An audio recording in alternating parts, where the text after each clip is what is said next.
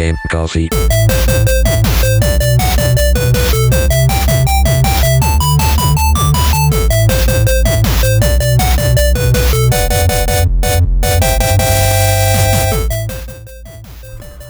Ciao a tutti ragazzi e benvenuti ad una nuova puntata di Game Coffee. Come va? Come state? Allora, settimana scorsa ci siamo lasciati con eh, la prima parte della storia de- dei DRM, quindi questa è la terza parte di una trilogia, di una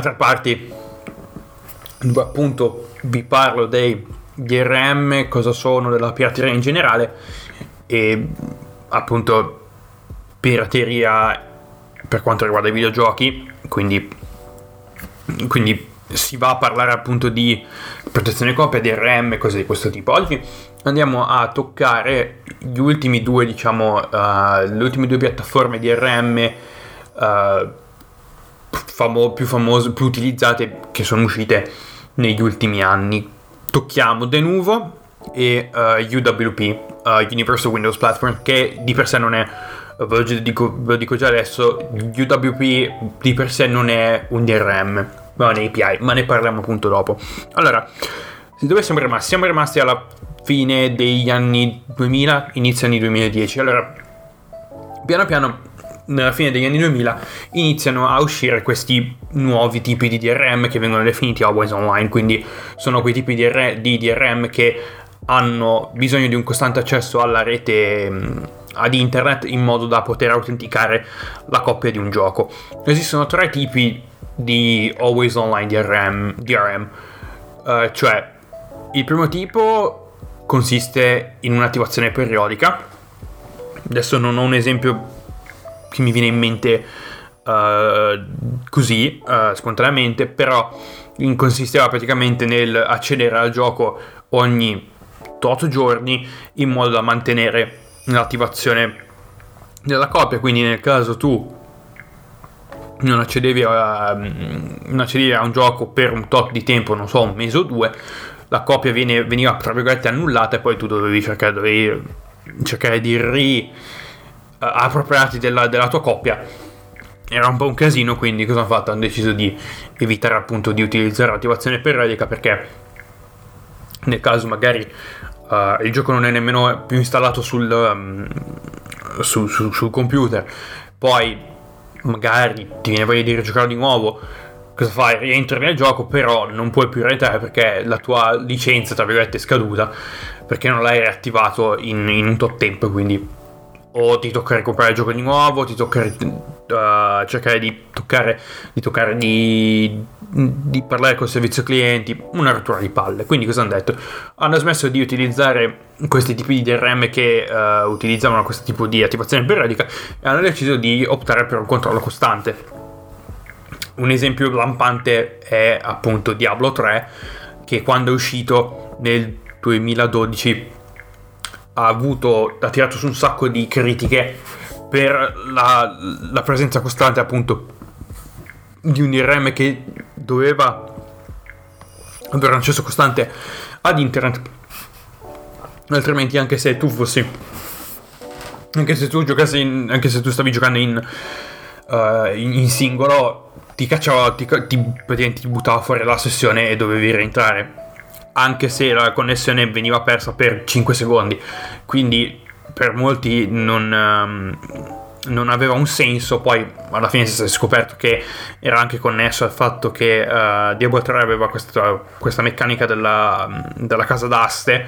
Quindi dovevi avere appunto praticamente era una, una casa dove, dove c'erano delle aste per comprare elementi giochi in game che alcuni compravano anche con soldi veri quindi c'è anche quello.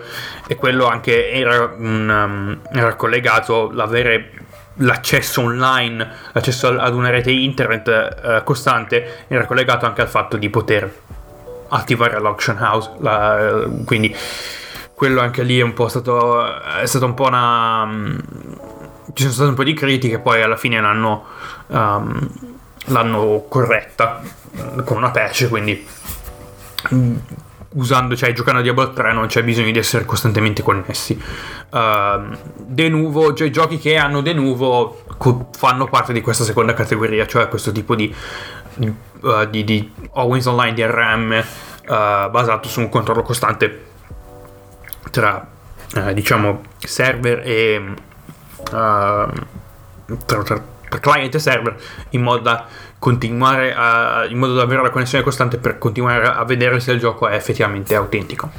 Poi si arriva a dei livelli estremi, cioè uh, avere parte del sorgente, del codice sorgente del gioco su un server. E questo è il caso di SimCity 2013, in cui alcuni file di gioco non erano sul computer, ma dovevano essere richiamati appunto da un server, dato che SimCity 2013 agli inizi era un gioco completamente multiplayer, quindi dovevi accedere comunque per giocare a SimCity, dovevi comunque avere una connessione online, dovevi essere comunque online, quindi uh, dovevi avere questo, questo, tipo di rapporto costante tra il client e il server in modo da uh, ricevere questi file di gioco che non erano disponibili sul tuo computer ma erano disponibili appunto all'interno di un server EA, che è stato un casino e quindi poi alla fine con un altro patch quando hanno aggiunto il single player hanno poi eh, sono ritornati appunto ad avere tutti i file all'interno delle cartelle che vivevano nel locale sul, sul proprio computer.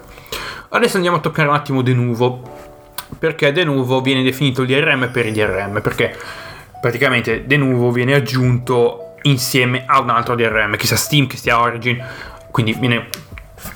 È un, altro, è un altro tipo di protezione, è un tipo di meta protezione perché protegge la protezione, quindi uh, è, è, stato fatto appunto per evitare che um, il, il, gioco venga effettivamente craccato. Che all'inizio sì, all'inizio era, era una cosa, cioè, era, cioè, si riusciva a evitare che con De Nuvo che i giochi venissero craccati. Quindi uh, i, gruppi, i gruppi di crack si hanno messo un bel po' di tempo, quasi un anno e mezzo o due, prima di poter rilasciare una prima crack ufficiale per un gioco uh, appunto che usava di nuovo se non sbaglierò Lords of Fallen però uh, non, sono abbast- non sono così informato appunto su quali erano qual è stata l'intera lista dei giochi che sono stati craccati con appunto uh, che utilizzavano di nuovo. Uh, vi lascio dei link in descrizione dove, ma- dove troverete del materiale su cui appunto ho basato questo, questa puntata quindi per i, per i gruppi della, della, scene, cioè la scene è praticamente la scena, la scena pirata dei gruppi che, face, che praticamente scaricavano, no, che scaricavano, che cercava di craccare i giochi, um, è diventato abbastanza infamoso, eh, famosa, eh, abbastanza infamoso, abbastanza infimo per appunto um, legarsi direttamente al processore uh, un, al processore, alla CPU cioè ogni volta che tu ehm, aprivi un gioco che utilizzava De Nuvo c'era il check principale tra Steam o Origin o quello che volete um, per controllare che uh, la coppia fosse autentica. Poi veniva, veniva fatto un altro check con De Nuvo però non a livello di file di gioco ma appunto a livello di CPU perché uh, De Nuvo controllava che tipo di CPU fosse e quale revisione perché nessuna due GPU non sono uguali, anche se sono dello stesso modello, della stessa generazione, probabilmente sono due revisioni diverse, quindi in certi... Um, ci sono certi codici, ci sono certe parti del binario che è disponibile che, che è parte funzionante, uh, parte necessaria del, del, della CPU che uh, permettono di appunto di, di, identificare questo tipo di, codici, questo tipo di codice um, che viene utilizzato per capire se è una revisione o meno.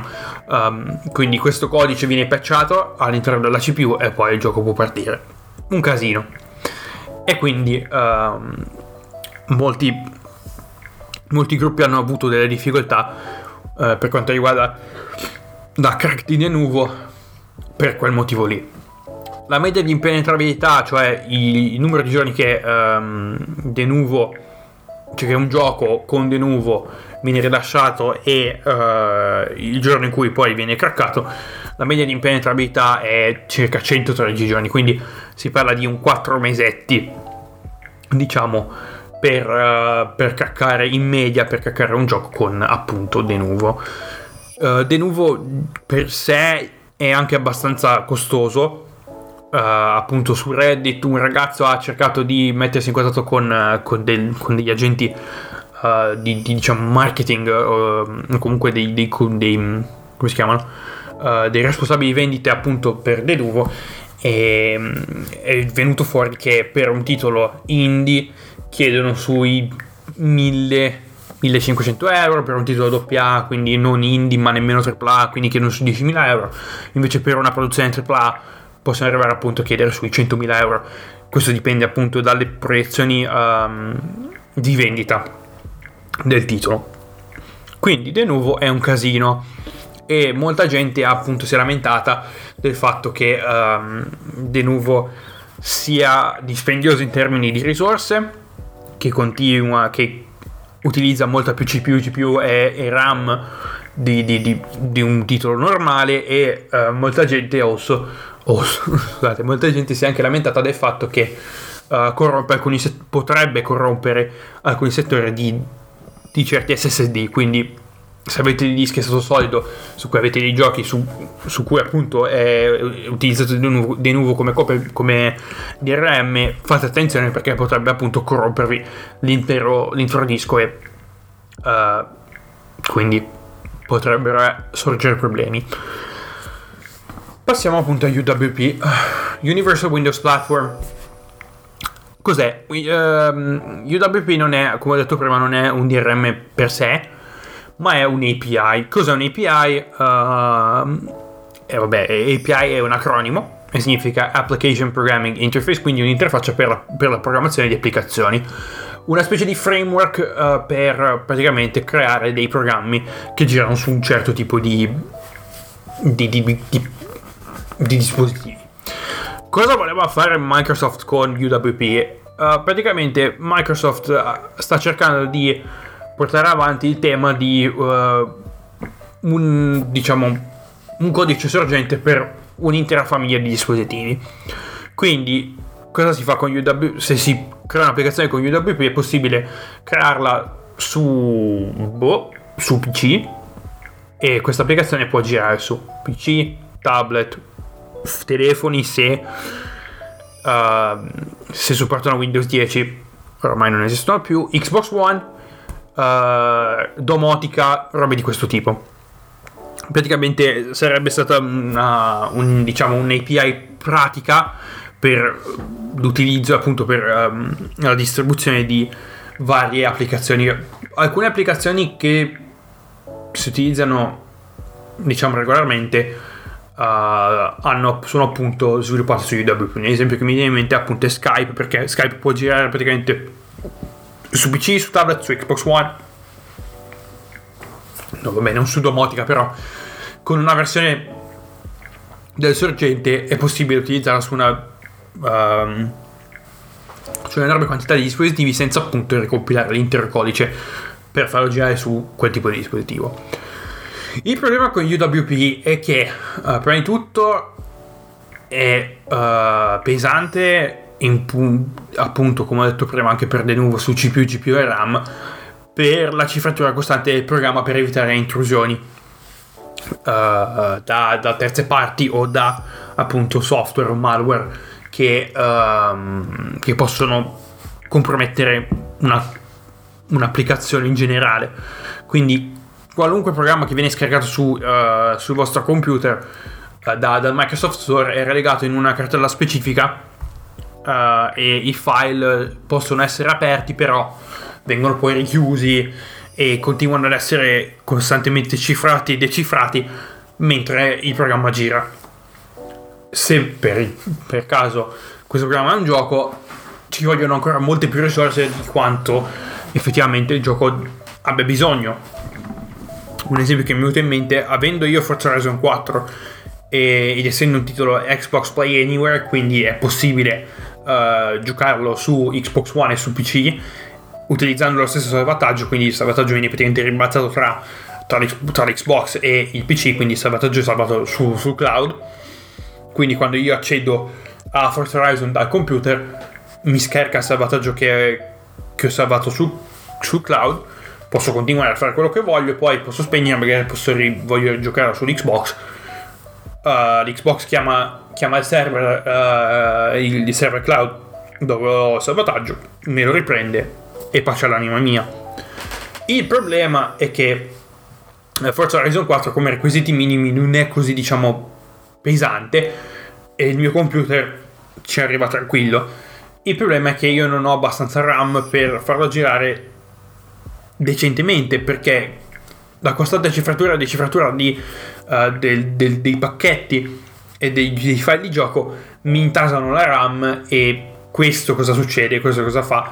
Fa sì che io non possa giocare tranquillamente, il gioco va a scattissimi e anche probabilmente per colpa del, del fatto che io ce l'abbia su un già ho installato su, su un disk normale magari con un SSD forse alcune cose sarebbero cambiate però sulla RAM pesa un sacco e cerca probabilmente cerca anche di fare un dump quindi carica l'intero non, i file necessari sulla RAM e quello mi, mi, blocca tutto. Quindi non ho più provato ma eh, credo che credo che diventi credo che sia così per più o meno tutti i giochi uh, disponibili sul Microsoft Store Media di impenetrabilità di UWP si parla di 337 giorni, quindi quasi un anno dal rilascio di un gioco. E le crack non sono tra le più semplici da installare perché c'è bisogno di, di avere un altro account Microsoft con i privilegi di, di, sviluppatore per poter utilizzare una copia di un gioco UWP craccata. È un mezzo casino. Quindi eh, un consiglio che vi do è evitate di, di, di scaricare roba da cioè, se volete un gioco che è, che è disponibile su computer, ma uh, solamente su Microsoft Store, o aspettate che esca su Steam, o, uh, o vi attaccate e lo comprate da lì, perché è difficile, cioè, è abbastanza tedioso ed è una rottura di palle mettersi a appunto a a, a, a oddio.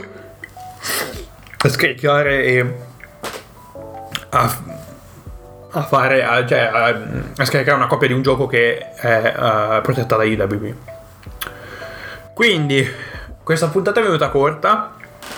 In conclusione io vi dico uh, andate legit e evitate di scaricare perché succedono un sacco di casini e però questi tipi di gruppi hanno comunque fatto vedere che per quanto eh, siano diciamo dispendiosi come, come metodi di, di protezione copia e di antipirateria vengono comunque craccati dove, dove c'è la volontà di, di, sfondare una barriera ci arrivi in qualsiasi modo.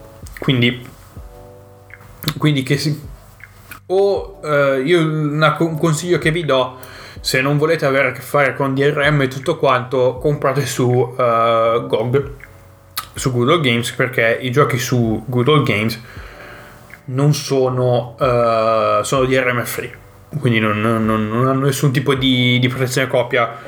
Ogni, una volta che ve lo siete comprati è vostro, ve lo potete scaricare, ve lo potete mettere da qualche parte, potete anche dimenticarvene e potete recuperarlo 6 anni dopo, magari GOG non, non esiste neanche più tra sei anni. Non, non, non, lo dico in malafede, cioè facciamo un'ipotesi che, che Gog in sei anni è andato, voi avete quella copia del gioco e dici, ah ma voglio giocare quel gioco lì che, che ho comprato sei anni fa. Non ho neanche bisogno di riattivarlo su, su internet, su comunque avere una connessione, me lo, me lo scarico, neanche me lo, me lo, me lo ripiglio da quella, dall'hard drive dove l'avevo messo, funziona tranquillamente. Quindi volete un consiglio? Comprate roba su GOG. No, non. Voi fate quello che volete alla fine. Però, io cosa vi dico? Uh, vi ringrazio per l'ascolto. Questa puntata sarà stata corta e un po' incasinata. Vabbè.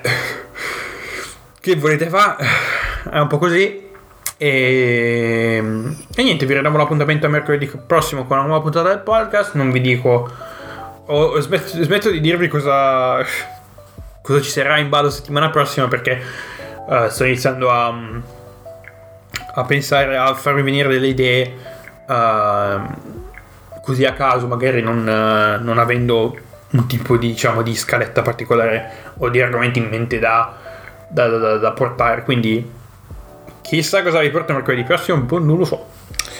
Quindi, come ho detto prima, ci sentiamo mercoledì prossimo con una nuova puntata di Game Coffee. Ciao!